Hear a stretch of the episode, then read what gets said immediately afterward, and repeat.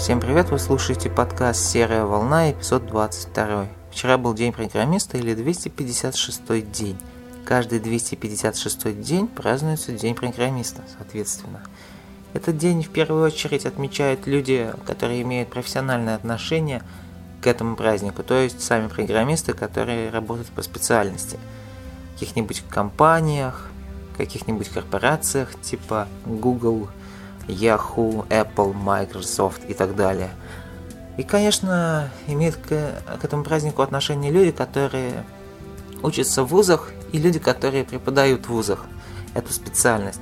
Потому что мне кажется, что люди, которые работают по этой специальности, а, все-таки знают меньше, чем люди, которые преподают и изучают это. Потому что у них есть определенные задачи, они должны их выполнять. А студентов, например, обучают очень многим вещам, которые не должны знать сами работники а, в этой профессии. Вот. Например, студенты, если это говорить, если говорить обо мне, я студент еще, я учусь на последнем курсе, последний семестр у меня, закончится это все где-то в 14 числах декабря.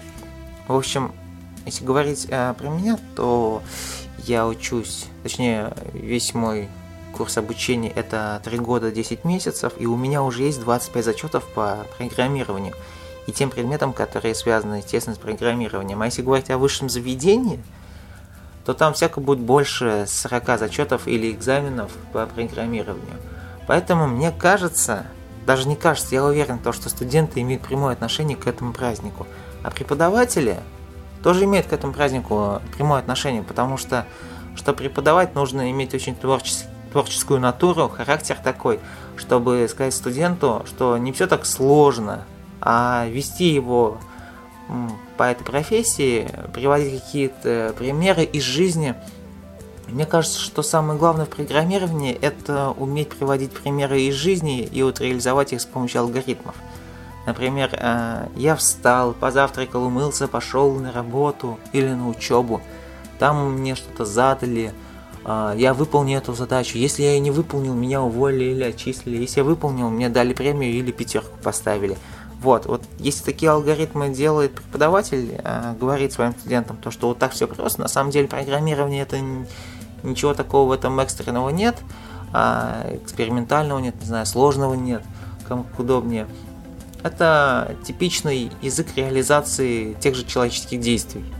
На самом деле, если вы посмотрите на любой сайт или программное обеспечение, то эти все программные продукты созданы только для того, чтобы облегчить вашу жизнь.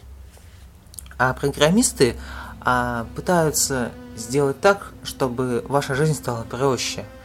И поэтому мне кажется то, что вот эти три категории ученик, преподаватель и работник э, данного цеха, то есть работник по специальности, программист или прикладное обеспечение. Например, есть такое понятие, как прикладное программирование. Это специалисты, которые очень хорошо разбираются в конфигураторах 1С, 1С бухгалтерия или вот что-то типа такого. Да. Люди, которые вот работают по этой специальности, конечно, они в первую очередь должны праздновать этот праздник, но также и студенты и преподаватели тоже имеют к этому отношение. Но я не буду сейчас на этом зацикливаться. Я хочу еще раз сказать то, что с праздником, коллеги, с прошедшим праздником. К сожалению, не мог это записать вчера, но вот так получилось. Итак, следующая тема – история из универа. Итак, вчера, вчера, вчера было 4 пары, но я не буду рассказывать про, про то, сколько у нас было пары, какие предметы, это скучно и интересно. В общем, позавчера к нам, точнее не позавчера, а поза, позавчера уже, а, подошла к нам одна преподавательница и сказала нам такую вещь, то, что у вас не будет сегодня, у нас не будет первых трех пар, и приходите только на четвертую пару, и все хорошо, трала весело. Но так как у нас э, очень много людей, которые не живут в Нижнем Новгороде, и люди, которые живут совсем в другой части города, им было неудобно на одну пару ехать, и наша староста пошла в деканат и сказала так все, мол, так, и у нас этих трех пар не будет, эти три пары, у нас что эти три пары? А, у нас аспирант, нас аспирант преподает, ему нужно 200 часов отработать вот это время с нами. Этот аспирант э, какую-то там работу курсовую может защищать. И наша староста пошла в деканат и сказала, вот, мол, так, нас не будет первых трех пар. А деканату это не понравилось, и нам сделали так, то, что, точнее, нам сделали плохо, и нашему аспиранту тоже сделали плохо, потому что у нас четвертая пара будет, а после четвертой пары пятая, шестая и седьмая пары. Вот так. Я не знаю, наша староста немного неправильная. Вот как можно вообще так думать, то что вот фактически такая узкая договоренность, когда говорят, у вас не будет пар, да? То есть это даже, можно сказать, незаконно такое сказать э, студенту. Вот когда такое сказали, всем классно, и мне кажется, в такой ситуации нужно просто молчать. И, дока- и не идти в деканат и говорить, вот, мол, так, так, у нас не будет пар, мы можем уйти или нет. Ну, в общем, у меня первая смена, я обычно уже в 3 часа заканчиваю все и прихожу домой, отдыхаю, пишу в свой милый бложик и просто что-то интересное делаю, что-то читаю. И, а сегодня я приду где-то в девятом часу только вечера. И вы знаете, это очень стрёмно. Сегодня очень стрёмный день, оказывается. А я сегодня приду в девятом часу вечера, а и завтра мне нужно выходить из дома в 7 часов утра. Мне кажется, то, что очень плохая ситуация сложилась. Но я все-таки надеюсь, что мы каким-то образом сможем договориться с нашим аспирантом. У него мы первые за всю его карьеру преподавателя. Я надеюсь, что все-таки получится как-то с ним поговорить и сказать, чтобы он нам, нас пораньше отпустил, потому что сами подумайте, когда человек возвращается в девятом часу, и ему где-то 7 часов выходить, это, не знаю, ну, никакого, не то что свободного времени, даже отдохнуть не получится за такое время, если учитывать, чтобы проснуться нормально в 6 часов утра, умыться, позавтракать, там, прийти в себя, нужно проснуться, да, вот именно в 6 часов утра нужно проснуться. Поэтому сколько это часов получается? Где-то, да, 3 часа всего получается. Ты приходишь, отдыхаешь ложишься спать, как робот. Все-таки надеюсь, что эта ситуация у нас сложится немного получше, чем а, есть сейчас. И наша следующая тема, не буду я грустно больше говорить в этом выпуске, следующая тема это социальная сеть для музыкантов. Я недавно наткнулся на такую социальную сеть, которая называется bandcamp.com. А, в ней вы можете найти очень много инди-музыкантов, не только инди, но в общем там есть музыканты, их личные странички, этот сервис таких блогов, музыкальных блогов – на которых вы можете найти информацию о каком-то артисте или скачать там его песни. Скачивать, кстати, там можно двумя способами. Либо вы скачиваете бесплатно, это решает сам артист, сам певец, сама группа, коллектив музыкальный. Или, или, или вы платите определенную сумму денег и скачиваете все то же самое, что могли скачать бесплатно. На, на этом аспекте я хотел бы немного остановиться. Вы платите ровно столько денег, сколько посчитаете нужно. Вы можете заплатить 1 цент, вы можете заплатить 1 доллар, можете заплатить 100 долларов, в, завис... в зависимости от того, насколько вам понравилась эта группа. Но если такое условие, то что нужно все равно как-то помочь группе, заплатить ей, то по-другому скачать не получится. Так как это инди, если, например, э, исполнитель нигде не выкладывал, то вы нигде не найдете, потому что это ну, совершенно неизвестная группа, если это инди-группа, то она, конечно, неизвестна, особенно если у нее всего три песни есть, а послушать хочется. И вот. Нет, а послушать вы все-таки можете там на сайте. Если вы хотите послушать в своем плеере, то придется вам отдать свои кровные 2-3 цента или несколько долларов. Мне эта социальная сеть понравилась. Я скачал один бесплатный альбом, наслаждаюсь сейчас им. Я, кстати, ссылку на этот альбом вам дам. А исполнитель Теодор, очень классная группа, коллектив, я хотел бы им пожелать удачи, успехов и процветания в их музыкальной карьере. Так, следующая моя тема это YouTube или как заработать себе на мороженку. На самом деле мороженка должна быть золотая, потому что человек, э, чтобы человек заработал на YouTube с помощью каких-то там видеороликов, это, например, видеоблогер, ему нужно собрать очень много просмотров. Это, это число много, котируется от 20 тысяч просмотров. Если у вас есть 20 тысяч просмотров, то вы можете на этом зарабатывать реальные деньги.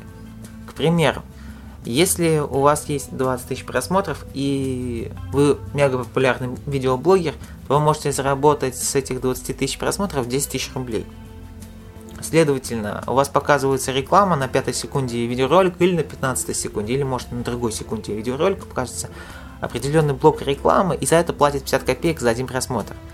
Это сейчас очень популярно, это самый такой популярный вид заработка в интернете с помощью видеороликов. В общем, если вы видеоблогер и популярный, у вас более 20 тысяч просмотров, то вы можете подать свою заявку а, в такие медиа, медиа, медиа сайты, такие как Спасибо Ева или Карамба ТВ. А, если вы им понравитесь, они вам дадут статус партнера YouTube, и вы сможете зарабатывать деньги. Если у вас будет 20 тысяч просмотров, то не надейтесь, что вы заработаете все 10 тысяч рублей. Соответственно, за помощь такую фактически аналогов нету у нас в России, кто мог бы так помочь. Они, конечно, будут брать какой-то процент. Но даже если они будут брать 50%, то согласитесь, за один видеоролик, который посмотрели 20 тысяч человек, например, за неделю, вы получаете 5 тысяч рублей. Этих видеороликов может быть сколько угодно. Вы снимаете 10 видеороликов а, в неделю, и их просматривают 20 тысяч человек – общая сумма получается 50 тысяч рублей, и у вас получается 25 тысяч рублей. Ну, я думаю, что за неделю столько заработает очень клево было бы. Даже если вы половину отдаете каким-то дядям, которые обеспечивают продвижение ваше в сети. Вот, мне кажется, это интересно. Мне это не грозит, я на все сто процентов уверен, мне это не грозит.